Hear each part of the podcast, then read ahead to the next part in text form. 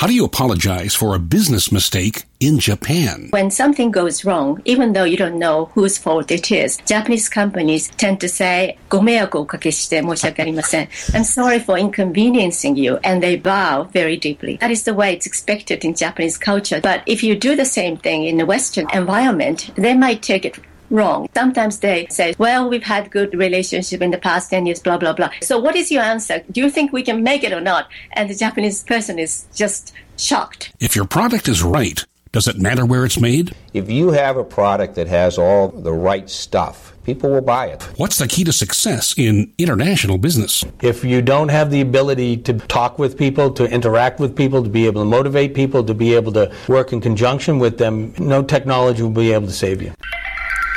This is The Language of Business, a weekly podcast designed to inform and inspire entrepreneurs and anyone thinking about a startup. Learn about strategies that work and strategies that don't work. I'm executive producer Don Kelly. Our host is Greg Stoller, Harvard MBA and senior lecturer at Boston University Questrom School of Business. On this episode, we look at the challenges of international business development. Here's our host, Greg Stoller. Thanks, Don. Our first guest is Ms. Kumi Inoue, CEO of a Tokyo based company, Here and Now Incorporated. Her firm provides global business communication seminars and training, including business English language classes for their primarily Japanese customer base, but is also equally involved in conference and business interpreting and translation services. It's the second portion of their business, which requires regular international sales development. 井上様おはようございますよろしくお願いお願いいたします Welcome to our show. How do you market and advertise your company to help your Japanese clients expand internationally outside of Japan? First of all, I'm very impressed with your Japanese. Thank you. Thank you very much.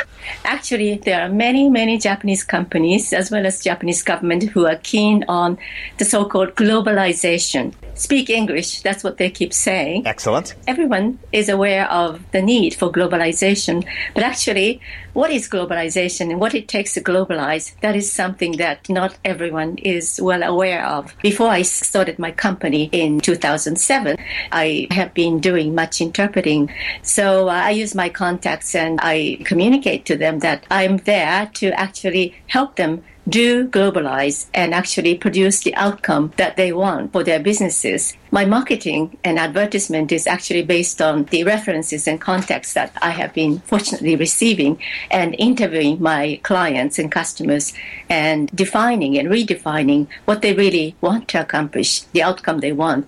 Would you prefer a smaller customer base of Japanese companies which generate more revenue per client or the opposite where you're supporting multiple smaller clients? My value proposition is based on leveraging my expertise, my personal expertise as a global communicator, a professor, teaching and doing at the same time over the decades. So that's what I can propose. So that means that I have to be there for my clients and do the actual training and seminars. And also I have the extensive networks of people, talented people that I can also leverage.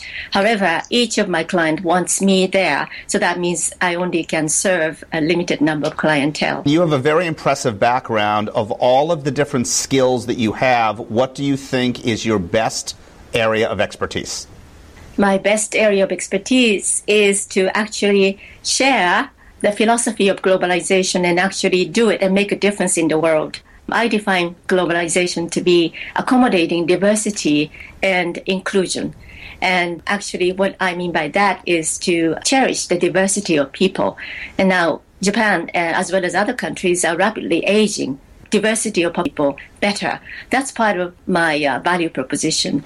How do we communicate to them? How do we provide them products and services that can better serve the elderly people and people of different ethnic backgrounds and cultural backgrounds? And how do we include them so we can make a better society and make a better world? And that's what I can help them with. That's very interesting. How have you seen, though, Japanese companies seek to expand outside of Japan over the past few years? And are these changes rooted in technological innovation, as you indicated, diversity, or a different cultural approach? technological innovation. They have been designing new products and new services, but at the same time, it has to be combined with a unique value proposition, which is rooted in Japanese culture.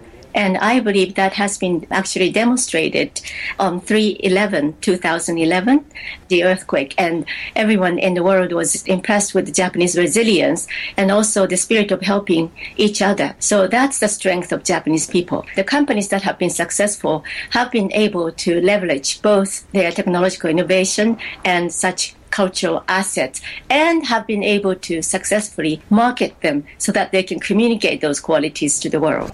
I'm Greg Stoller. In the studio, we have Kumi Inoue, who is a Japanese entrepreneur and is the CEO of Here and Now Incorporated. Inoue-san, Japan is in the midst of some exciting positive changes from the Prime Minister on down. Do you think that most Japanese people continue to be excited about Prime Minister Abe's changes? We are still wait and see kind of mode as far as uh, Prime Minister Abe is concerned everyone is excited to see someone at least trying to make a difference. And every day we see a new move and uh, new contacts that he's been making. So at least I think he's taking actions and that is positively communicated because Japanese people have often lacked taking proactive actions.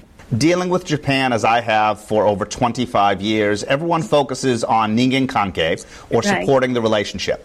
Most Westerners don't realize the importance of this and they focus more on immediate profitability. How do you educate your clientele without offending them? relationship matters. That's what I educate everyone, Japanese and non Japanese. And I believe that is true all over the world. However, I have to, at the same time, educate the Japanese clients that even though relationship matters and the trust really is everything at the end of the day, the way that business is carried out sometimes involves a lot of legal matters and also the promises and commitments. Often they have to be careful about their mannerism. For instance, when something goes wrong, even though you don't know whose fault it is, Japanese companies tend to say, ご迷惑をおかけして申し訳ありません. I'm sorry for inconveniencing you. And they bow very deeply. Right. Because that is the way it's expected in Japanese culture. that is to apologize to the fact that people are troubled, even though you may not be responsible for it. But if you do the same thing in a Western environment, they might take it wrong. They might think that's the admission of, um, guilt. Right. So that's why I have to advise Japanese companies that they can express their feelings and their, their compassion towards uh, what has happened and the fact that people are troubled. And they can say it is quite regrettable and we're doing everything to investigate the matter. But they should not say, I apologize or I'm sorry for inconveniencing you because that could miscommunicate. Sometimes non-Japanese people, when they come, they might insist on communicating their way and they might say, do you think our business can continue? Is there a good chance? Yes or no? And the Japanese people, their way of responding is often by explaining the background. Well, we've had good relationship in the past 10 years, blah, blah, blah. And then, then sometimes they intervene and say, so what is your answer? Do you think we can make it or not? And the Japanese person is just shocked. Taken aback. Because the logic is different. They have to first of all say, well, it is very difficult to answer that. But let me first of all explain the background. Maybe if they do that, the uh, uh, non-Japanese client might be a little bit more patient. But when it comes to advising non-Japanese, I would say that be a good listener and be patient and let the Japanese speak. and maybe even though they start off from a long explanation of, as to the background history, but they're going to get there. And then they would say, because of this, well, I think we might have a chance of going forward. But if the counterpart does not listen to the end, we might uh, actually lose the opportunity. Excellent. 大変勉強になりました。ありがとうございました。ありがとうございました。Thank you, Inoue-san. Greg Stoller with Kumi Inoue, Japanese marketing consultant. Coming up, the key to success in international sales. But first, if your product is right, does it matter where it's made? As the language of business continues. Back to Greg Stoller. Bob Masland comes from an impressive sales background, developed and honed over three decades. On top of everything else, he is nearly a single digit handicap golfer. Bob, welcome to the language of business. You're very kind, Greg. Very kind. It is so much easier and cheaper to communicate with international contacts today, but yet so many people still seem wedded to regular in person meetings. Why is this the case? There's always been a feeling that you need to look someone in the eye and, first of all, find out what their business is. Sometimes you meet people from international places and you know, they're working out of a closet. I mean, you really have to see that there's some substance behind it. But more important is to set a goal with deadlines for sampling, production, delivery. These are the types of basic building blocks. Americans are very impatient. If we order something, we want it immediately. And we can't worry about holidays and we can't worry about various other items that come across in the business world. So the key is to listen to what products people want to have, give them a clear time frame of when they can manufacture it, when they can put it on a boat and deliver it, and then we're happy. But in person meetings can only still take place periodically. How do you effectively and positively support this interaction between these trips? The best thing to do is to accumulate a variety of issues that you want to discuss, be they delivery, quality, new products. When I first went to Japan, it was very interesting that there were no women in any of the offices. I mean, that's not the case in America. So you had to sort of sort out what the local customs were. But the bottom line is that you need to see what they have and then how they can help you. From a creative standpoint, I think a lot of the companies can do more than what they're doing. I think from a development of product, color, styling, it's fascinating in Japan right now there's a whole artisanal movement going on with American culture. They're bringing out Levi's and old, and in the home furnishings market where I compete, quality is key, but also you have to fine eye for color, a fine eye for detail, and those are the items that you don't want corners cut. You want the full product being manufactured. So you keep mentioning Japan, which is quite apropos, since mm-hmm. our first guest is from Japan and mentioned that maintaining face and supporting the relationship are often as important as the business transaction itself. In your career, most of your business has been outside of Asia, however. Mm-hmm. So without these cultural norms, how do you determine whether you're really able to trust somebody? The proof is in the delivery, the proof is in the quality of the product. Everyone is very tolerant of the difficulty of transportation, although it's gotten a lot better. But quite frankly, if you've ordered something and it doesn't come in right, many people don't want to take responsibility for it, and then you run into some problems. But the bottom line is the good suppliers are people who spend the time creating the product, stand behind it, and make it work from there. We're talking about international sales management with Bob Masland, a seasoned business executive. Traditional business wisdom, Bob, supports customer diversity to avoid succumbing to the 80 20 rule. But supporting so many different international customer relationships could become expensive and impractical. What are your thoughts on this? Particularly in, in the United States, we have a very value oriented society. I mean, you look at a Walmart, and yet in the same market that Walmart competes in, you have Tiffany and higher end goods. That little niche, that little area of the high end is where I like to be, but you still have to have value along with the quality that goes with it.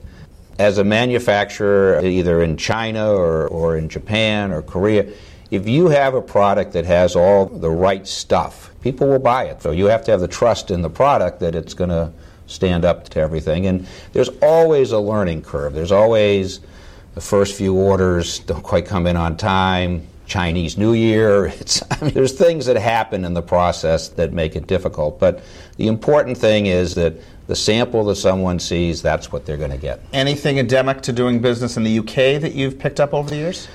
It's interesting. When I first started out in business, I, I sold clothing down on Newbury Street. The British we had these beautiful rugby shirts. The only problem was we wanted them in December for Christmas and they showed up in July. And that learning curve has since been taken care of. The British goods, again, they are natural fibers. Sheep have to grow, cotton has to be brought in.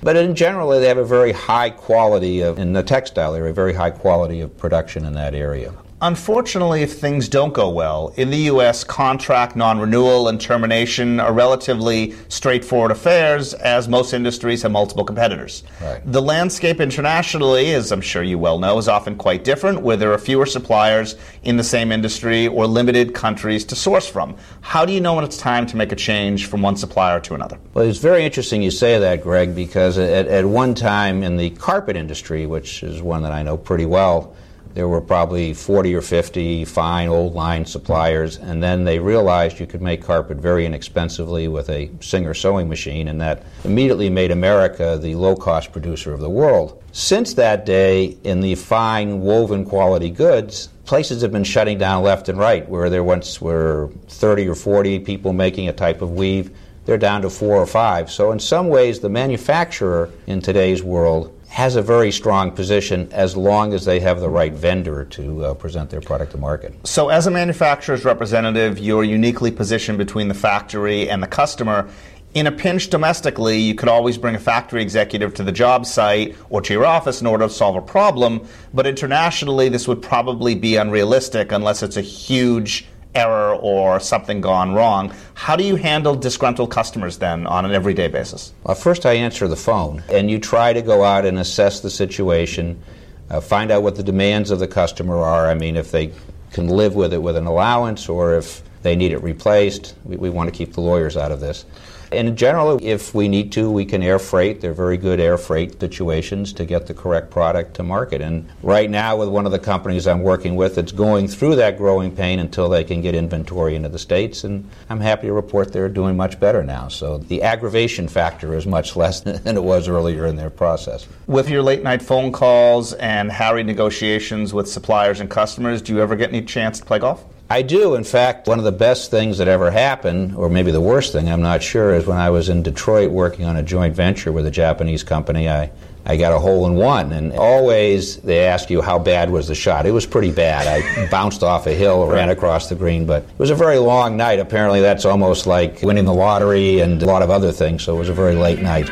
For many years, I was introduced as the man with the hole in one. So Great. Haven't had one since, but. Thank you, Bob. Okay. Bob Masland on being an international sales representative. Coming up, the key to international success in business on the language of business. Our sponsor is Swap-ons. Want to experience something truly unique on the other side of your phone? Swap-ons. Personalize your phone case like never before. Pick your case model and color, sleek design, anti-slip sides, drop test protection, passed and exceeded. Choose your swaps. There are thousands of great designs, sports, travel, nature, and more. Or create your own swaps. Upload your pics or your business logo. Add custom frames. Swap-ons. They started Infinite Swap for you. Live it, love it, swap it. Swapons.com. Once again, here's Greg Stoller.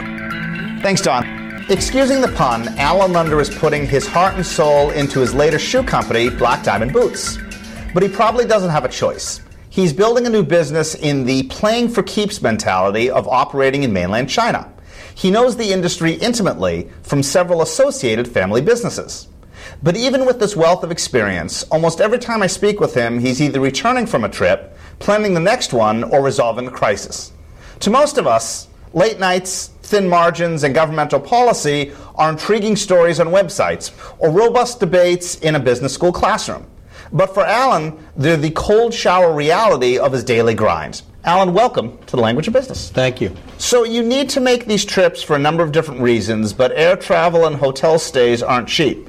Where do you draw the line between late night telephone calls versus in person meetings? We always believe in having personal relationships, and the best way to be able to communicate is face to face. That's the purpose, and that's the reason for going to Asia on a regular basis to be able to maintain good relationships just as you would locally.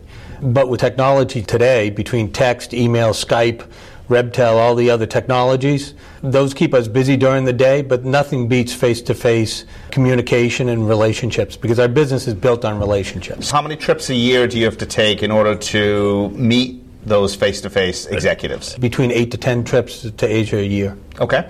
How much of your time is spent on business development here in the United States versus quality control overseas in mainland China? The portion of our business in the U.S. is primarily focused on maintaining a business relationship with each of our customers. A lot of the times that we spend in the United States are on product development, going through merchandising assortments for our customers, working with them, understanding what their needs are, what their market needs are, what the positioning of competitors sets.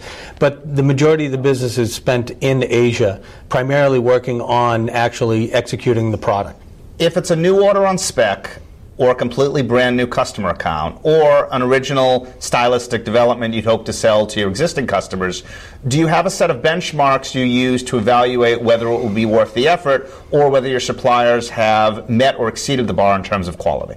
We organize a timeline, an initial timeline. That drives everything that we do, every decision that we make, every decision that our customer needs to make. We have a variety of different customers who meet a lot of different categories, industrial categories, whether it be golf, bowling, fishing, and they all have different timelines based on the seasonality of their market. Okay. So, For those customers, how do you gauge whether a premium pricing strategy with higher margins but less volume or a lower priced mass market approach is going to be the best tack? That's really driven by our customers and understanding what their product line is, where it fits in the marketplace, where their broader branded strategy is as a total company. And we try to align ourselves from a footwear standpoint into their broader branded strategy. And then based on that, really it's driven by what the market will bear. So if their market positioning is a certain price point, we need to work backwards from there, which also dictates which factory partner that we'll and work what with. types of quality you're looking for, and Correct. what your production lead time will be, and the mass production you're going to order, etc. Correct. We're relentless on quality. We don't differentiate a quality standard based on a price. As far as we're concerned, our organization has to execute the product regardless of what the price What point the is. price point is going to be Quality either to needs your to be at- customers here or the end user who might be buying it, etc. Correct. I'm Greg Stoller. We're talking about developing an international boot business with Alan Lunder of Black Diamond Boots. So much time is spent ensuring that products are thoughtfully manufactured, and of course, you want to protect the quality of the respective brands. At moderate price points, do you think the average U.S. consumer is able to discern or care about quality? That's a good question because at the end of the day, what I've learned is that Americans vote with their wallet. That's really what drives our business. Based on what's going on in American retail, that really drives what the requirements are on a manufacturing base. So it's not as simple as saying product is made cheaply in China or cheaper than it was made in other areas. The reality is that the consumer drives the business. As we like to say, if dogs got to like the dog food. And if we're not making products or our customers aren't making products that meet the demands of their customers, then we need to find an area to be able to do it. The stress today in the marketplace is that we've had collectively as an American consumer have had a good run for about 20 years with regard to lower wages and also the infrastructure infrastructure being built in Asia to be able to support the American sure. consumer. Several years ago, there was a catchphrase that was "Yong gong Gongshang, Lang Xingrong Zhongguo, or Juida Idian Do guo," which means that to say China is the world's factory is not at all an understatement. However, with Chinese wages increasing as much as they have in the past five years, and other countries quietly following suit, do you still believe Asia will continue as the world's manufacturing hub? They will probably continue to be a majority percentage of, of the hub purely by infrastructure. If you look at what China's done similar to the United States in terms of building an infrastructure to be able to support an economy such as that, other countries that we don't necessarily look at it as Asia versus the rest, we look at the whole world and we try to figure out where's the appropriate place to manufacture and source the product from. But obviously, China being a leader, especially in the footwear business, they have approximately 80% of footwear manufactured for the U.S. market in China. What would it take for you to begin sourcing from the U.S. or even NAFTA geographies, or do we still have a ways to go, at least in this country, in terms of narrowing the wage gap? We used to be a domestic manufacturer, and I used to work in a business that was a domestic manufacturer. Part of the issue in the United States is that we've lost the infrastructure. So even if you would like to do certain products, it's not having the availability of an infrastructure, whether it's tanneries, whether it's sole ma- manufacturers. From our perspective, we don't necessarily look at it purely as U.S. versus China. We look at it as if we need product to be made at a certain price point, a certain customer, we try to find the best avenue for that. For the last 20 years, it's primarily been China as it's grown, but we've gone from Korea to Taiwan to China to Indonesia, and that's really where the infrastructure has gone. We'd love to be able to source product from North America. Primarily, it's got to be a good fit from a product standpoint, it's got to be a good fit from an infrastructure standpoint, and at the end of the day, it needs to be a good fit for what the end consumer is going to purchase. Despite the success of the Dow and the NASDAQ, I still don't see too many companies able to, even modestly, raise their prices. If manufacturing costs are increasing but prices are staying the same, The middleman, unfortunately, executives like you have some difficult choices to make. The primary driver is the merchandising matrix at American retail. So, as much as we would like to be able to establish pricing, that's really driven by the market. It's driven by the brands that we work with, and ultimately from a retailer perspective. We try to work within that matrix. That matrix is unyielding. It's ultimately driven by what the consumer is willing to pay, what the perception of the value. In the last 20 years, it's been a pretty good deal for the American consumer. What do you think are the three key success factors of your business? Personal relationships, personal relationships, and good communication. If you don't have the ability to be able to talk with people, to interact with people, to be able to motivate people, to be able to work in conjunction with them, it's impossible, regardless of the technology. As I said before, we work on Skype, email, text. We have the greatest tools we have ever had in the history of business. But if you can't meet with people, you can't talk with people, you can't have resolutions with people and work through your business, no technology will be able to save you. Very cool stuff. Thanks, Alan. Thank you. Alan Lunder, founder of Black Diamond Boots, on being an international entrepreneur. Thanks, Greg. And that's our episode this week. You can find links to all the people and companies we've interviewed on the show notes. We publish a new episode every Tuesday. If you subscribe and leave a rating on Apple Podcasts, it'd be a huge help. Thank you. Our director is Mark Mandel. Social media by Jennifer Powell of ExcellentWriters.com. Consulting producer is Helen Tierney of Happy Accident Productions. Audio editing and voiceover by yours truly. Special thanks to Mike Carruthers of SomethingYouShouldKnow.net. For Greg Stoller and the entire team, I'm executive producer Don Kelly. Thanks for listening to The Language of Business.